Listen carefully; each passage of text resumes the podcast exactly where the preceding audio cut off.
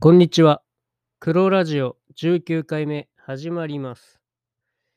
え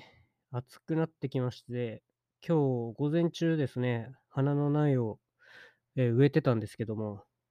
やっぱ湿度が高いのと、まあ、ちょっと曇ってるんですけど、まあ暑いので、ちょっと熱中症に気をつけないといけないなと思ってきました。で、今日はですね、あのーこの間の回回で、やっぱりその農業で、えー人を雇うのが難しいとか、なかなかこう、も儲けるのが難しいという話をしたんですけども、えーまあ、やっぱり、その農業の中でもですね、種類がたくさんあるんですよね。えーその食糧危機とかっていうふうに、えーなってくると、えーやっぱりお米であったりとか、えー野菜であったりとか、まあそういういわゆるコモディティ化した、えー商品、まあ、つまりその、まあ、誰でも作れるって言ったら、まあ、ちょっと語弊があるんですけども、えー要はその品質よりも、まあ、品質はまあ大体の品質で出したらあとはその値段が勝負っていう風になってしまう、えー農作物まあほとんどそうだと思うんですけど、まあ、中には、えー違うものもありますよね。で今日はですねちょっと私あの前にあの滝の種のですねえーなんていうか、会員の、えー冊子があるんですけども、えーそれでですね、花の情報とか、まあ、えー栽培、野菜の栽培の仕方とか、まあ、月々毎と、毎月々ですね、えー冊子が送られてくるんですね。で、その中でですね、えー2021年の3月号にですね、あの、ローズラボっていう会社のですね、えー人が紹介されてまして、ちょっとこの、えー農家の方というか、えーまあ、会社を創業した方、田中彩香さん、1993年生まれの方なんですけども、まあ、ちょっと、まあ、とんでもない、まあ、経営というか、いや、こんなことできるんだなっていう、もうあまりにもすごすぎるなというふうに私はちょっとその後ちょっといろいろ調べて思ったんですけど、まあ、ちょっとその話をしたいなと思います。で、まずローズラボという会社なんですけども、まあ、2015年にですね、この田中彩香さんという人が創業した会社で、まあ、新規収納でですね、埼玉県の深谷市というところで、えー創業したんですね。で、えー事業内容なんですけども、えー無農薬の水耕栽培でバラを生産。えーで、えーバラを使用したですね、えー食品、まあ、ジャムとかですね、や化粧品の商品開発と販売を行う会社ということなんです。で、えー2021年現在ですね、1000坪の農場で27万輪のバラを栽培。企業3年で年商1億円で、えーその時のですね、従業員は14人という会社です。で、この人がですね、どうやって、えーこう新規収納していったかという、えーことをちょっと簡単に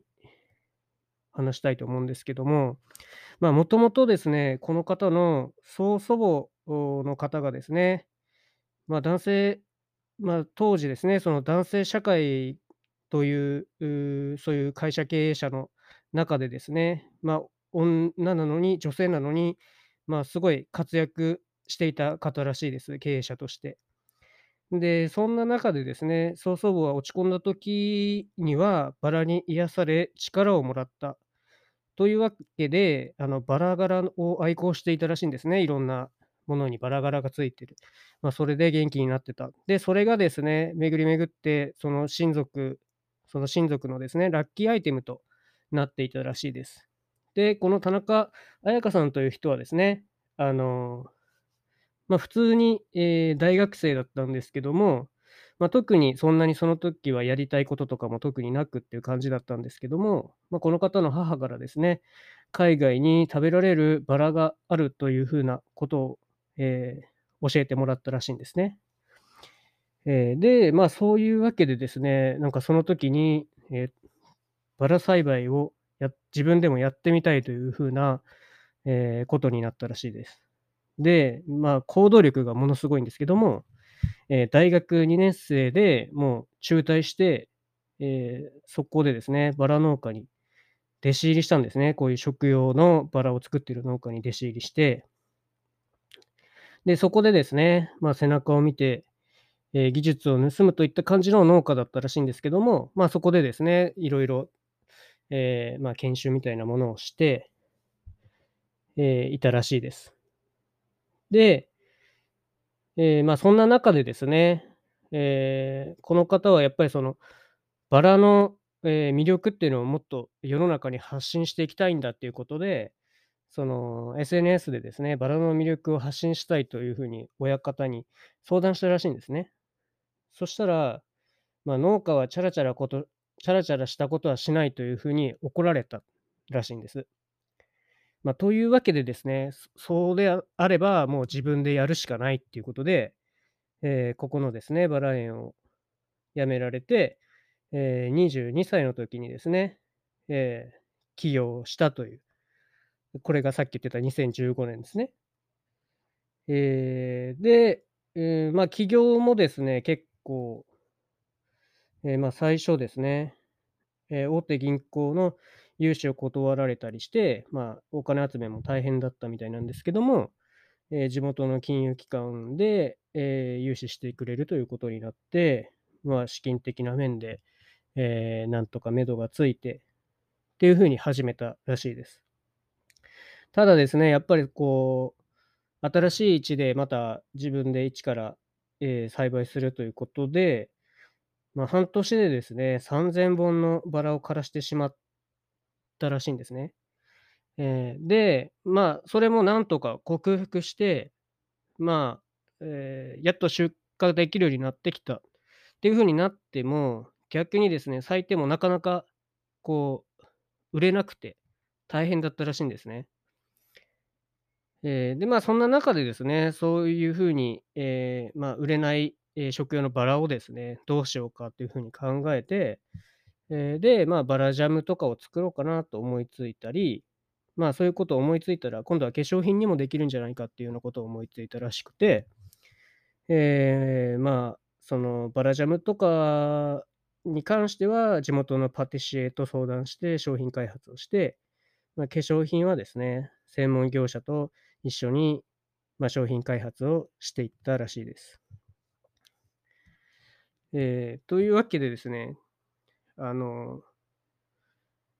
さその後ですね、3年でさっきも言ったように、年商1億円の、えー、売り上げを上げるような会社に成長していったというふうに書かれていました。で、やっぱり、この経歴見て、思うのが、ちょっとまあ、私の経験上ですね、ここまでのスピードで、こんだけこう栽培から、ええ、加工までを、もうできるってこと自体が、ちょっと化け物だなという風に思いました。まあ、私もですね、まあ、よこれ最初、あの、記事見た時ですね、あ、なんか、あ、チャラチャラしたバラ農家の何代目かが、その自分のところのバラを使って、ええ、商品開発して、まあ、ヒットしたんだろうなっていう風な、ちょっと見方をしてしまったんですけども、ええ、ちょっと中身見ると、こう自分で、あの、栽培から始めてるというところで、まあ、普通だったらですねまあ、私だったらですね、まず栽培を安定させるためだけでも、まあ、ちょっと自信がつく、ところまで持っていくのは、私正直、未だに、まあ、そこまでのレベルではないと思ってるので、うん、なかなかこう、安定生産させるだけでもすごい大変なんですね。で、まあ、水耕栽培である程度こう、まあ、マニュアル的なものもあるのかもしれないですけど、まあ、それでもちょっとすごいなと思います。で、まあ、この、まあ、とりあえず作ってみて、まあ、売れなくて、でも今度は加工しましょうみたいな話にもなってるんですけども、まあ、私の場合はですね、前も言ったかもしれないんですけども、まあ、少しずついろんなものを作って、例えば直売所に持って行って、まあ、売れたものはちょっと面積増やそうかなとか、売れなかったものはやめようかなとか、まあ、そういう形でですね、まあ、ちょっとずつ、まあ、やっていくんですけども、まあ、この方はかなりの、まあ、最初から借金して、えーまあ成功するかどうかも分かんないようなことを、えーで、借金できる、ま、多分その自分には勝算があったのかもしれないですけども、ま、ちょっと普通はできない決断かなと思います。ま、新規収納でもですね、トマトとかイチゴとかであればですね、まあ、ある程度こう、施設さえあればできるところがあるというか、マニュアル化も結構されてるのでええ、まあ、そういう、例えば、一気にですね、まあ、借金数千万して始めるっていうことはできるとは思うんですけど、ちょっとまたこの食用のバラっていうところで、よく、まあ、ここまでできたなっていう風に思います。で、うん、で、まあ、この会社ですね、ま、いく種もやっているようでで、その2021年の記事の段階で、あ、で、この、あの、田中さんがですね、ええ、まあ、今後もですね、美容成分を多く含むバラとか、花弁のですね、糖分が多くて、まあ、そのままでもですね、あの、デザートに添えられるようなバラを、え、作出したいというようなことを話しているんですけども、すでにですね、ええ、24という品種名の、ええ、その田中さんの畑で育てている、えーバラのですね、他のバラよりもビタミン A が10倍、ビタミン C が2倍多いっていう、えー品種を作出しているらしくて、まあ、これもですね、まあ、どうやったらこのスピードでそんなものが作れるのかっていうのが本当に、ちょっと普通に考えたら、もう分かんない、いい感じですね。うん。で、またその、まあ、今従業員14人っていうところも書いてましたけど、あの、それも、どうその、やっぱりこう、自分もこう人雇いたいとか思いますけど、やっぱりそのいろいろな技術を教えたりするっていうのも結構大変で、まあ、その、来てくれる人の資質にもよりますしまあ、それをですね、この同時進行で全部やってるっていうところがちょっと考えられないですね、自分としては。うん。で、またその、うん、その化粧品市場に入って、やっぱ化粧品の市場っていうのは、おそらく、えー利益率は高いとは思うんですけども、まあ、その分ですね、すごい同業他社が多い、競争の激しいマーケットであるとは思うんですよ。そのジャムだけだったら、多分加工品で利益を出すのは難しいと思うんですけど、まあ、化粧品市場に入っていって、こう、売れるようになってきたっていうところでですね、おそらくとんでもない努力をされてるんだろうなというふうに思いました。まあ、実際どういうふうな経営をしてるかっていうところは、記事からはよくわからないんですけども、まあ、ちょっとその記事からはですね、どうやったらこんなにできるんだろうというふうなことを思いまして、まあ、農業でもですね、まあ、こんだけ短期間でですね、あの、すごい成長を遂げているところもあるんだなというところで、まあ、自分はですね、まあ、最近ちょっと落ち着いてきて、なんとなくこう情熱もですね、年とともに失いかけてはいるんですけども、うん、まあ、こんなすごい人がいると刺激になるなというふうに思います。まあ、今回はこういう農家もあるということで、まあ、私もですね、今後ちょっと、